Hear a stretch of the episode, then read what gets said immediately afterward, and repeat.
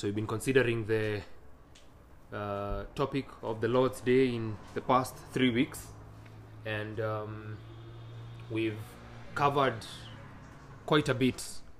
We've looked at the origins, the Lord's Day in its origins, and we saw there that the Lord's Day, or the Sabbath, is a creation ordinance.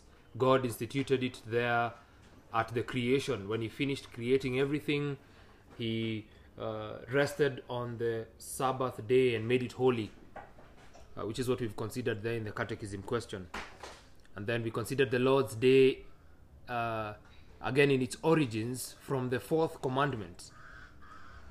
Then we considered the Lord's Day in its the change of the day, and we were able to see that because Christ is the Lord of the Sabbath, he has all the authority over everything, even over the Sabbath. He has the right to interpret it for us. He has the right to change it, because he is the Lord of the Sabbath. It's his day. We were able to last week consider the Lord's Day in its practice, and how we are supposed to conduct ourselves both in public and in private acts of worship, especially on the Lord's Day. We used the text in Acts chapter 2 verse 42 to be able to see how we are to conduct ourselves, as well as Ephesians chapter 5 and Colossians and chapter 3.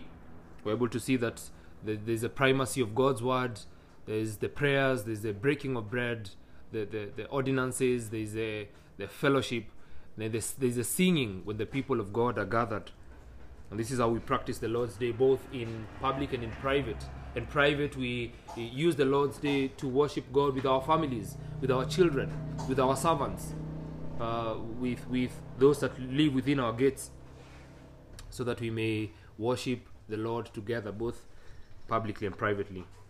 This morning, I'd like to conclude this series by bringing before you the Lord's Day in its errors, the errors to avoid. The Lord's Day, errors to avoid. And this may as well be a brief class, and I would like to encourage a lot of interaction. If you have any questions or comments, please be sure to ask them. But then I'd like us to see at least 5 errors that we should avoid regarding this whole matter of the Lord's Day. 5 errors that we are to avoid. We are to avoid, number 1, the error that the Fourth Commandment is abolished. We are to avoid the error that, number 1, the Fourth Commandment is abolished, or the Fourth Commandment is ceremonial law. Now, the truth of the matter is that nowhere in the New Testament do we see anything like the abolishing of the Fourth Commandment. There are 3 texts that are quoted so often so as to make the claim that the Fourth Commandment has been abolished, or has been removed, or is ceremonial law. Turn with me to Romans chapter 14. Romans 14.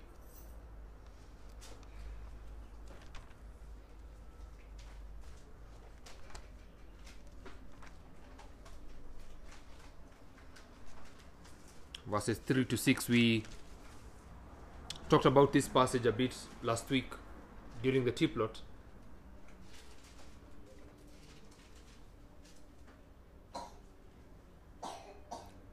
Romans chapter 14 verse 3 to 6 says, "Let not the one who eats despise the one who abstains, and let not the one who abstains pass judgment on the one who eats, for God has welcomed him. Who are you to pass judgment on the servant of another? It is before his own master that he stands or falls, and he will be upheld, for the Lord is able to make him stand." Verse 5. "One person esteems one day better than another, while another esteems all days alike. Each one should be fully convinced in his own mind. The one who observes the day observes it in honor of the Lord. The one who eats eats in honor of the Lord, since he gives thanks to God, while the one who abstains in the honor of the Lord and gives thanks to God. We were able to see there last week that there are a couple of things there. There's the Jewish believer, there's the Gentile believer. The Jewish believer has all these sorts of days and festivals and ceremonies, and he's not only considering the Sabbath day as holy, but he has many other days that he has put for himself. And if you consider the Old Testament, you will see how the Jews had all these festivals and ceremonies. And then we have the Gentile who knows that all they need for them to be saved is repentance and faith in the Lord Jesus Christ. Then the Apostle Paul tells us there that there is one person who esteems one day as better than another. Now we know that he cannot be speaking about the Lord's Day, because the Lord's Day is part of the moral law which is found in the Ten Commandments. And so he cannot be saying that you can take the Lord's Day the way you want. As part of the interpretation, we are to see that when he's saying that one person esteems one day as better than another, he's not really talking about the Lord's Day. If he's talking about the Sabbath as it is, he's talking about the Jewish Sabbath. Now go with me to Colossians chapter 2.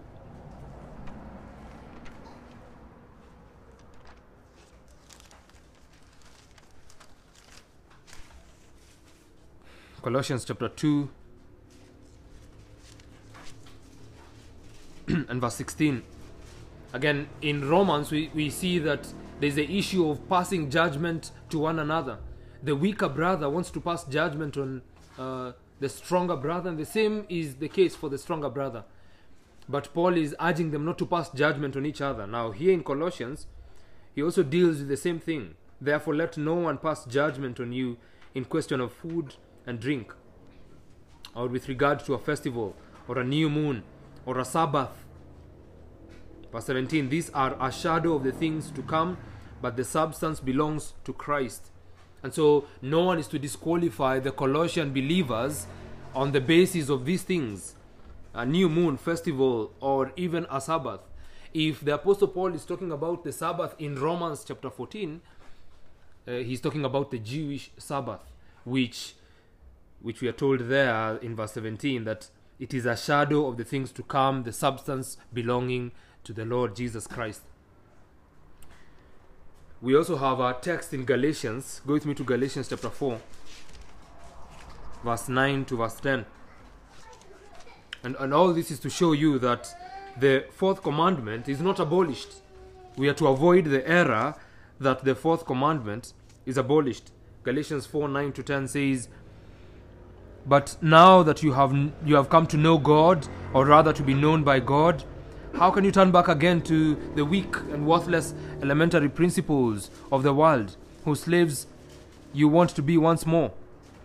You observe days and months and seasons and years. And the Apostle Paul is again laboring for the gospel in the midst of these Galatians, and he's telling them, your observance of days and festivals and months has no bearing in the gospel. Now when he's talking about it in Romans 14 and Colossians 2, we are able to see that he's referring to the Jewish Sabbath, and in this Jewish Sabbath, the believer in the Lord Jesus Christ is not quite bound. But with reference to the law of God found in the Ten Commandments, the believer is bound. The moral law binds all believers everywhere for all of time. Now there are vital passages that speak of obedience to the commandments of God, and therefore assure us that the commandments are to be kept, including the fourth commandment. And so the issue about the fourth commandment is not its abolition. The issue about the fourth commandment is our right understanding of it and how to live it out. Now let's consider John chapter 14 and verse 15. Someone read John 14 verse 15.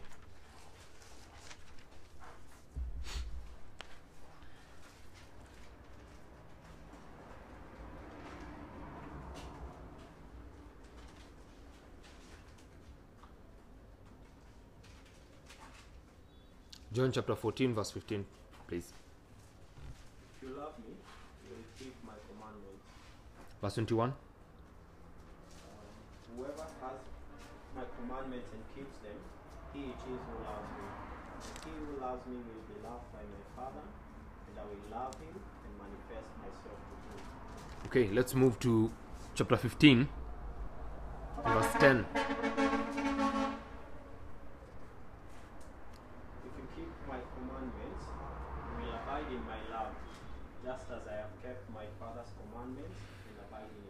And so we see from those passages that the commandments of God must be kept. They must be obeyed, especially by those who claim to be Christians, those who follow God, those who have repented of their sins, those who have bent their knee to Christ. And so God is to be obeyed, especially by his people. Now granted, people are not saved because of obedience to the law. People are not saved through obedience to the law or the laws of God. But scripture is quite clear that we are to obey God as his people because he has saved us. Christians must have the attitude of, I want to obey God. The disposition of the heart of the believer should be that God has given me commands and I must follow them. Not because God will save me out of them, but because God has already so mercifully saved me. And so the claims that the fourth commandment is purely ceremonial is refuted by simply noting that it was announced in the Garden of Eden. It was proclaimed by God there on the seventh day when he finished his work, long before ceremonies began. Long before the people have been delivered from Egypt, and now they have all these ceremonial laws. Long before that, God had given the command for his people to rest on the seventh day, which is the Sabbath. Now we also know that James, from what we've been studying in the book of James, in our morning sermons, that the Ten Commandments are an indivisible unit. You cannot break them, you cannot separate them, you cannot dispose one of them as you please. Go with me to James. James chapter 2.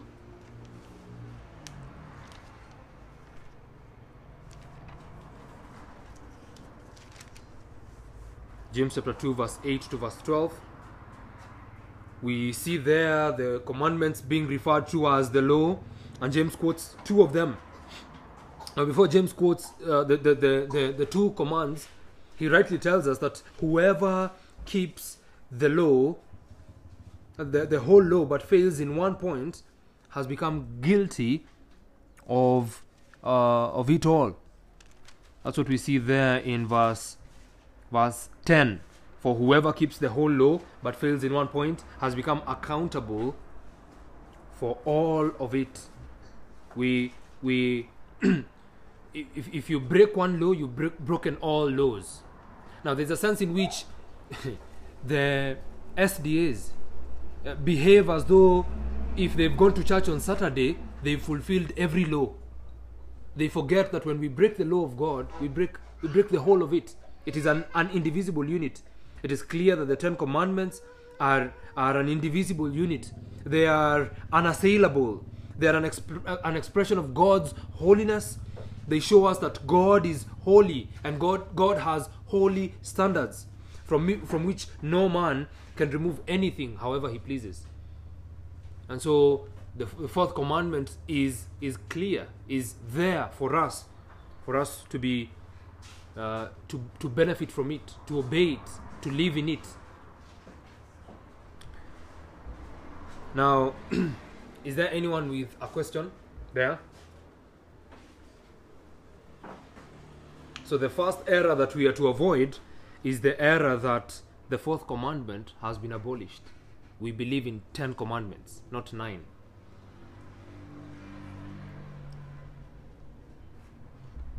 Okay, number 2, we are to avoid the error that the Sabbath was only for the Israelites. That the Sabbath was only for the Israelites.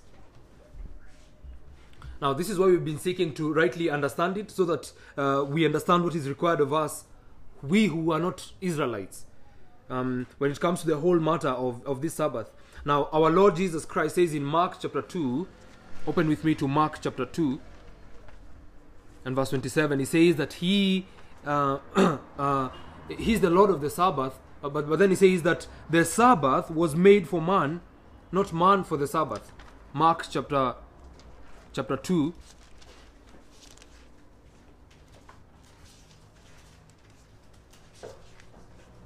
Mark chapter 2 and verse 27.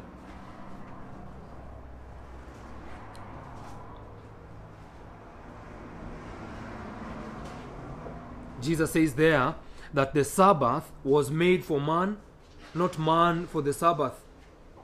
Now, this communicates to us two things. Communicates to us that the Sabbath was not just for a few people, namely the Jews. It was made for man.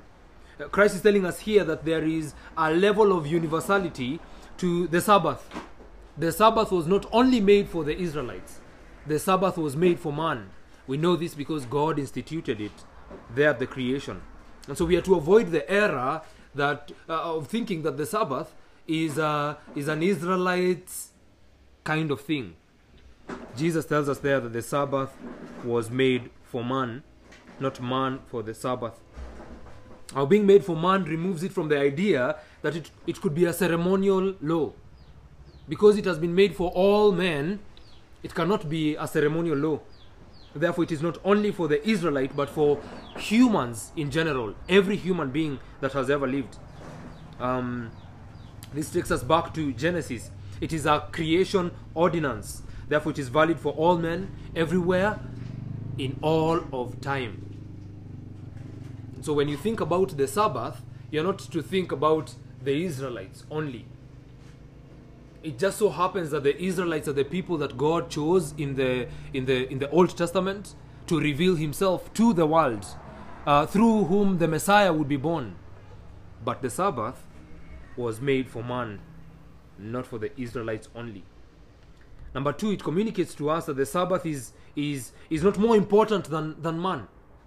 In fact, it is the other way around. The Sabbath was made for man.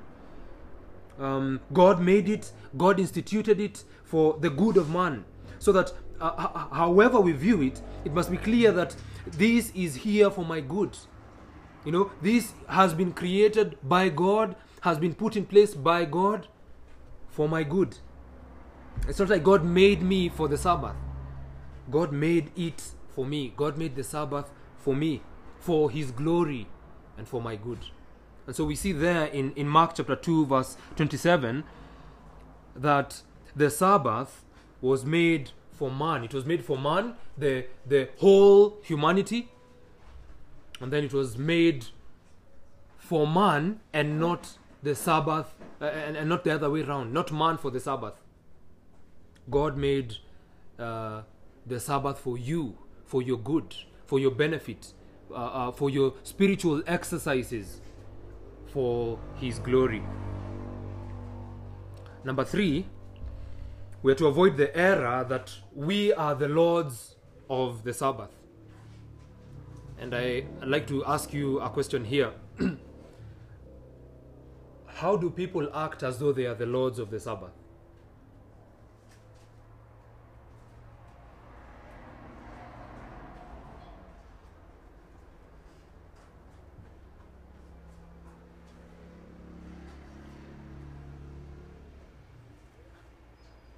Yes, Chumba. The way people have taken the Lord's Day and do whatever they think and other businesses which that has not been commanded by Christ. Okay. So people act as though they are the lords of the Sabbath by taking the Lord's Day however they please and living in it and conducting themselves however they want, as though they're the ones who created it, as though they're the ones who instituted it. But immediately after saying that the Sabbath was made for man, our Lord goes ahead to remind us who has all authority, even authority over the Sabbath. Look there in Mark chapter 2 again, verse 28. You know, Jesus has finished telling them that the Sabbath was made for man and not the other way around. And verse 28, Jesus says that the Son of Man is Lord even of the Sabbath. He is Lord of all things, Lord of everything, and He is Lord even of the Sabbath. Jesus Christ claims it as His own, and therefore it stands even today. It has not been removed. It has not been abolished. It is there for us to keep it. Now, as we've been looking, as we've been going through these classes, we've been seeking to understand what does it mean in creation, when God created it, and what does it mean when we find it in the Fourth Commandment, so that we may be able to know how to live in it. And therefore, we are to avoid the error that we are the lords of the Sabbath. God, in His Son, the Lord Jesus Christ, is the Lord of the Sabbath. Now, our Lord would not make such a big announcement just to remove it and to do away with it. If you carefully consider the context of those verses, you will see that Jesus Christ claims it as His own, so that, as we have seen in the last couple of weeks, He may rightly interpret it for us. He is the one with the capacity to tell us what it means and how to keep it, because it belongs to Him. Christ's lordship over the Sabbath means this. It means that He owns the Sabbath. He is to be the focus of its worship. He is its rightful interpreter, especially to change the particular day of the week and to show us how to conduct ourselves in it. He is the custodian of the Sabbath. He is the one that grants perpetuity. He's the one that makes it continue in the lives of His people. Because as opposed to we being the lords of the Sabbath, Jesus Christ is the Lord of the Sabbath. And so when you think about the Sabbath, you're not only to think of it as a thing that is made for man, but you're also to think of it as, what does Christ require of you on the Lord's Day? How does God require you to conduct yourself on the Lord's Day? You know, we are not the lords of it, and therefore we do not get to decide how we are going to spend it. We do not get to decide how we are going to live in it. Now, there are people that have claimed Christian liberty. That we have liberty. In Christ, we have liberty. Liberty to do what? And when you probe further and you ask them, is it liberty to do whatever we want to do? To live however we want to live? Others will be as bold as to say yes, to their shame and mistake. We do not have liberty to do whatever we want or whatever we please, because we are in Christ. In fact, liberty in Christ means that we are free to do the right thing. We are free to obey God. The doctrine of Christian liberty refers to the freedom to be able to access God without a priest, without a mediator, except the mediation of the Lord Jesus Christ. For there is one mediator between God and man, the man Christ Jesus. But then, Christian liberty does not only mean that we are free to access God, to be able to access God through Christ. It also means that we have freedom from guilt and condemnation. We have freedom from the ceremonial laws of the Jews. We have freedom from bondage, the bondage that comes with sin. You realize that sinners are slaves of sin.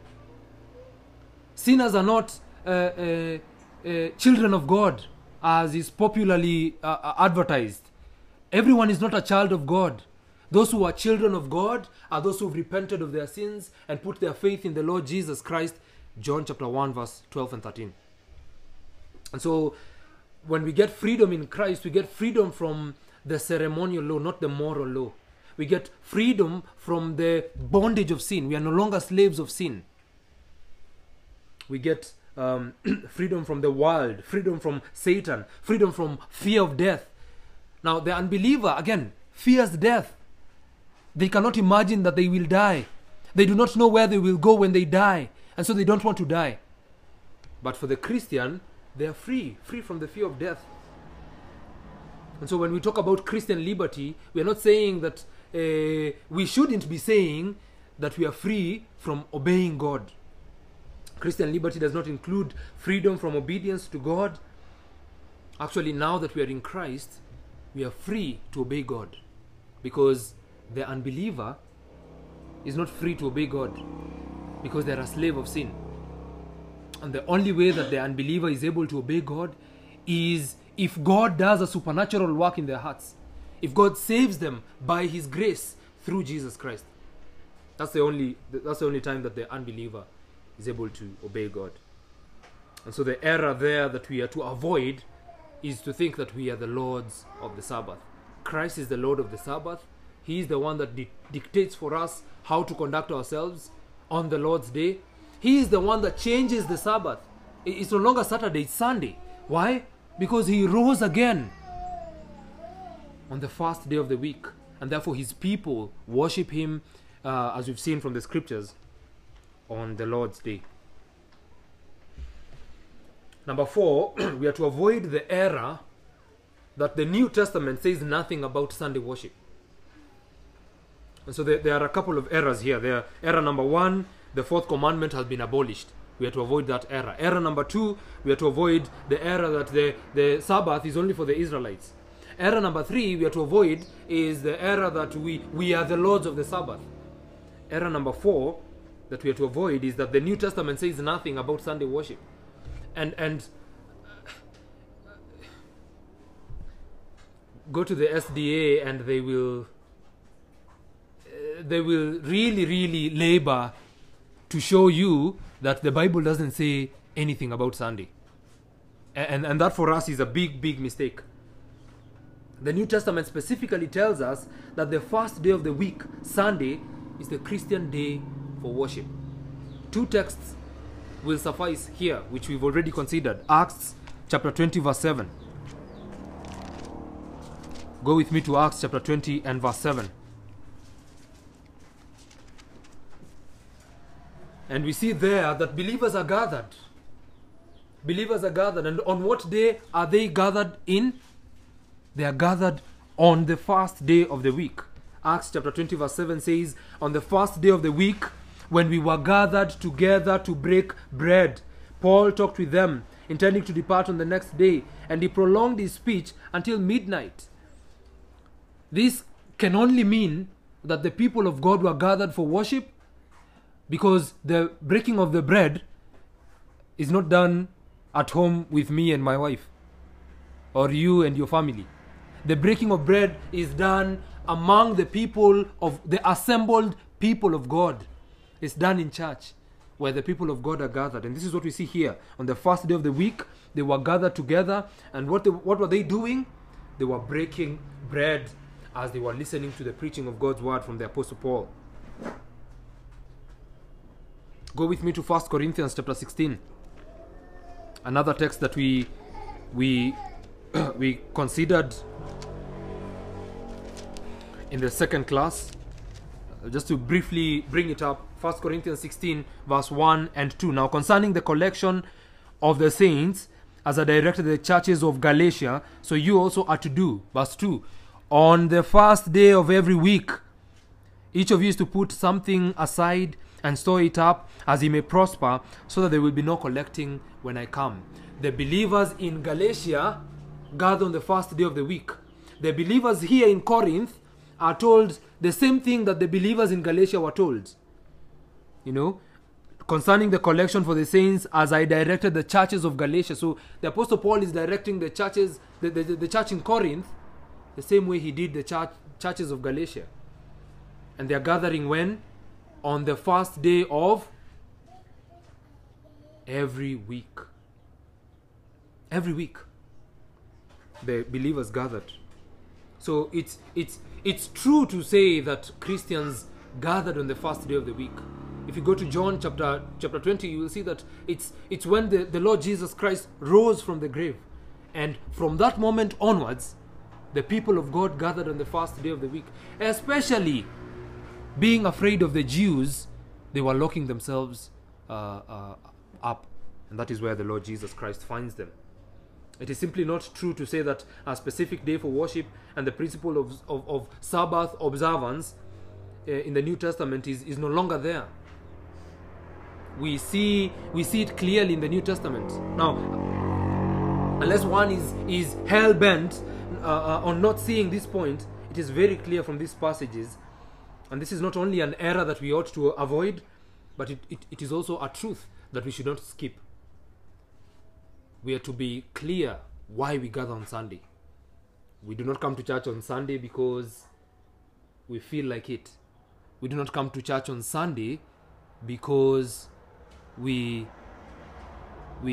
decided for ourselves to be gathering on Sunday. We come to church on Sunday because the Bible tells us that this is how the people of God have been gathering since the day Christ rose from the grave. So the Bible is clear about Sunday worship. And then of course we have the Apostle John in the book of Revelation, chapter 1 verse 10. And he tells us that he was in the Spirit on the Lord's Day. And as we were considering that 2 weeks ago, we were able to see that he speaks to them as though they know what he's talking about. You know, the same way Moses talks to the Jews to the Israelites in Exodus 16. Even before he gives them the commandments, when they are being given manna by God, he tells them on the sixth day, you collect manna even for the next day, because the next day is the Sabbath. And so he communicates to them as though they already know what the Sabbath is.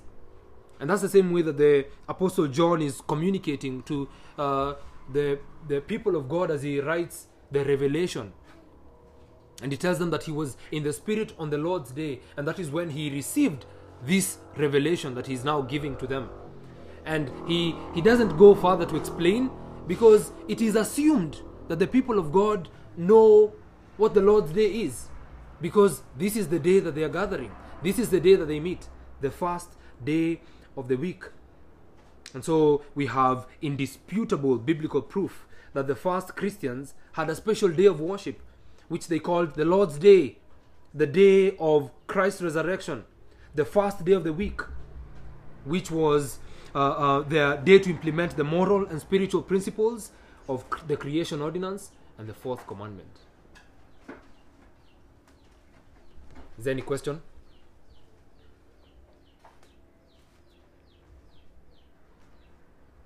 So we are to avoid there the error that the New Testament says nothing about Sunday worship. The New Testament actually tells us. It tells us. It's just that it doesn't use the word Sunday. It uses the words first day of the week and the Lord's Day. Yes.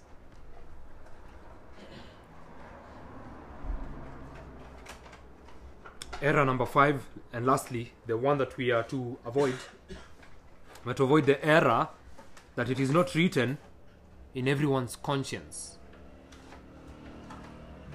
Now, we've been gathering on Fridays for the Friday Fellowship, and we began the chapter in our 1689 confession of the law of God, and we saw we've seen so far a couple of things from the first 2 paragraphs. We've seen that the law of God is written where? It's written in 2 places. Place number one. Yes, in the hearts of men. Number 2,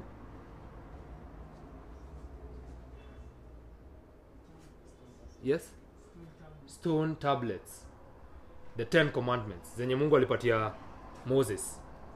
And so the law of God is written in the heart of Adam,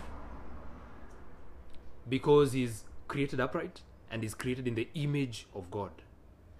And because Adam is our federal head, he's our representative, everyone thereafter who is born with the law of God where? In their hearts. Okay. And then we were also able to see that this law of God written in the heart of Adam is stipulated, is stated down where? At Mount Sinai, in the Ten Commandments. And we're able to see that the Ten Commandments summarize the moral law. The moral law is summarily comprehended in the Ten Commandments. Now, there are people that will argue that it's not quite in everyone's conscience that the Lord's Day should be kept. You know, an error may arise as you think and wrestle with this whole matter, this whole issue of the Lord's Day, the Sabbath, that it is not written in everyone's conscience, is it, really?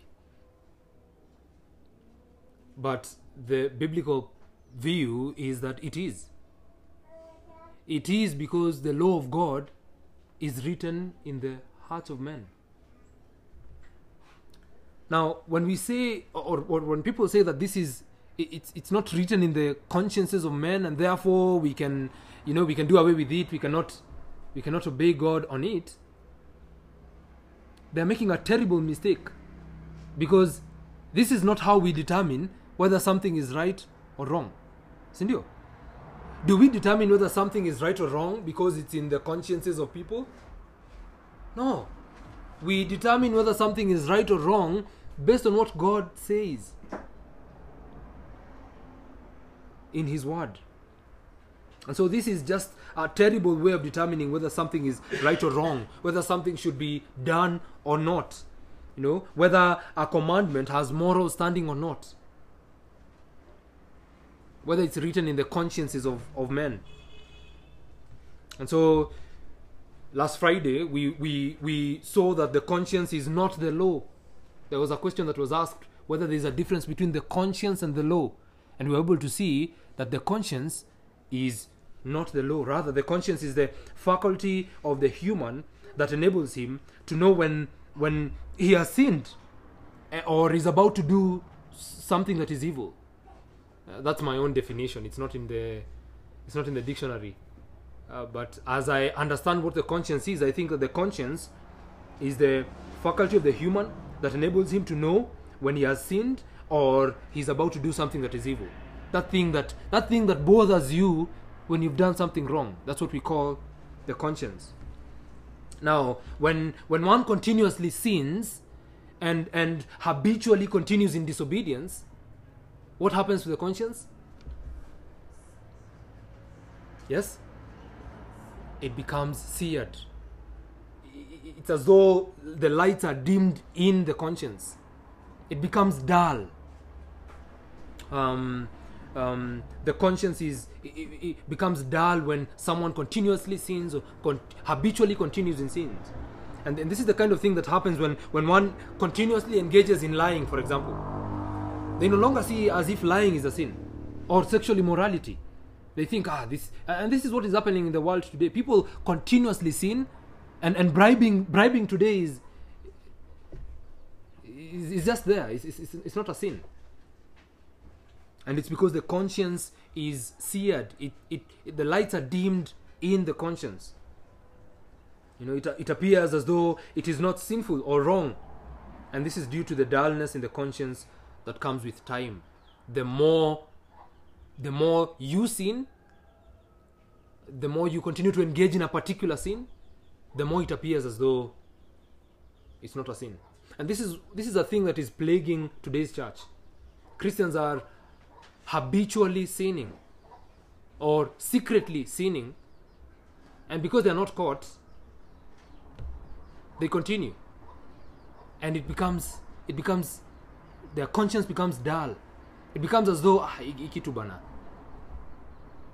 And that's one of the ways that sin is deceitful.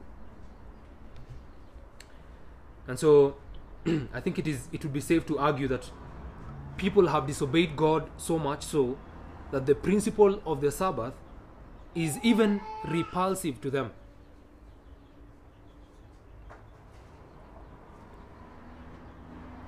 Others don't even think that they need to go to church anymore. They think that church can be done online, for example. And then there's that whole argument. You know, others cannot understand how you go to church for the whole day. How? They don't. Because their consciences are dull. They think the church is a 2-hour business. And this is not what we would want you to think. The Lord's Day belongs to God. Please avoid the error of thinking that because it doesn't so obviously appear in your conscience, that therefore you can live however you want in it. And so there are these 5 errors that I'd like us to avoid. Number 1, that the 4th commandment is abolished. That's an error that we should avoid. Number 2, that the Sabbath is only for Israelites. That's an error that we should avoid. Number 3, that the Sabbath, that we are the lords of the Sabbath. That is an error that we are to avoid. Number 4, that the New Testament says nothing about Sunday worship. That is an error that we are to avoid. And then number 5, that it is not written in the consciences of men, or everyone's conscience. That is an error that we are to avoid. I'd like to open it up for questions and any comment before we close this whole matter of the Lord's Day.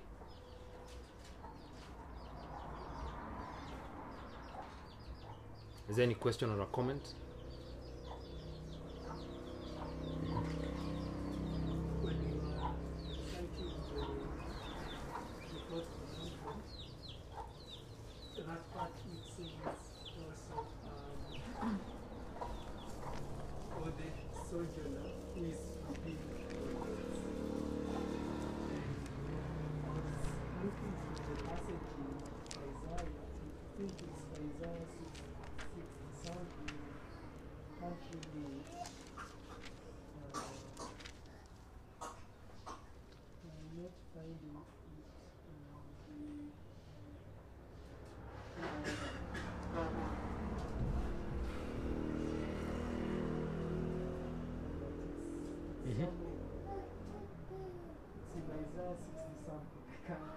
Okay. It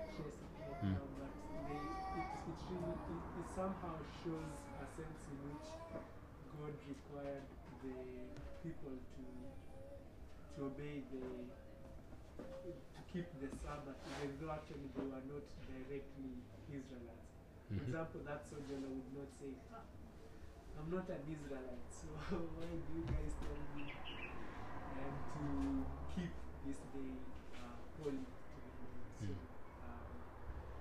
But of course, even as you have explained, God was revealing himself through the people of Israel, so that the fact that the Philistines and the other nations were not keeping it was because actually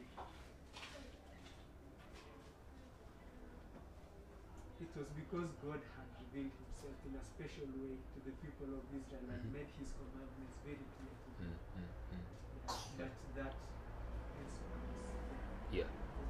Yeah, I think that's a very good point. William is making the point that when we look at the 4th commandment in Exodus 20, we see that we see God clearly telling us the people that are to keep to remember the Sabbath and to keep it holy.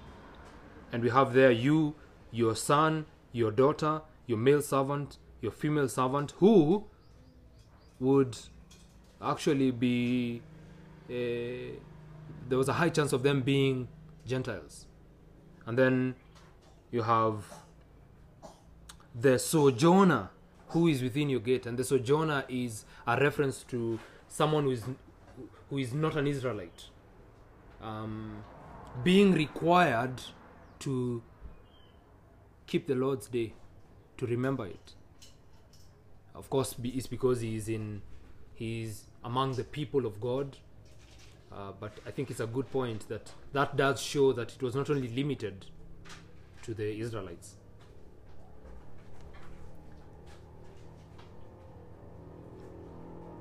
Any other comments or question?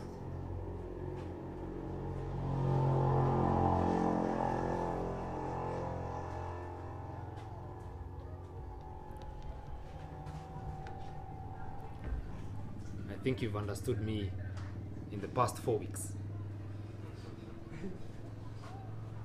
Let's pray. Our Heavenly Father, we bow before you this morning. We thank you because when we are gathered around like this to hear your word, it is never in vain. Because your word must accomplish the purposes for which you have sent it. We pray now that as we just considered the errors that we are to avoid, that you would help us to honor you in the Lord's Day. We thank you that you made the Sabbath for man, so that it's for our benefit, it's for our spiritual good, it's for your glory. And we pray that you would help us, especially as we've been considering this in the past 4 weeks, to be able to firmly understand this, so that our worship to you would be meaningful, so that our coming to church on Sunday would not be superficial, so that we would not be found seeking to disobey you and justify ourselves. Help us, O Heavenly Father, to live in light of your word, to conduct ourselves in a manner that is pleasing to you, worthy of the gospel, so that you would be glorified in our lives. We thank you that the finished work of the cross needs no addition from our doings, and therefore we know that we are not saved because we obey you in your law. We are saved because Christ perfectly obeyed you, and we have bent our knees to him. Please help us through these things. Grant that you would be glorified in our midst, even this Lord's Day. These things we pray through the name of our only sovereign and Savior, Jesus Christ. Amen.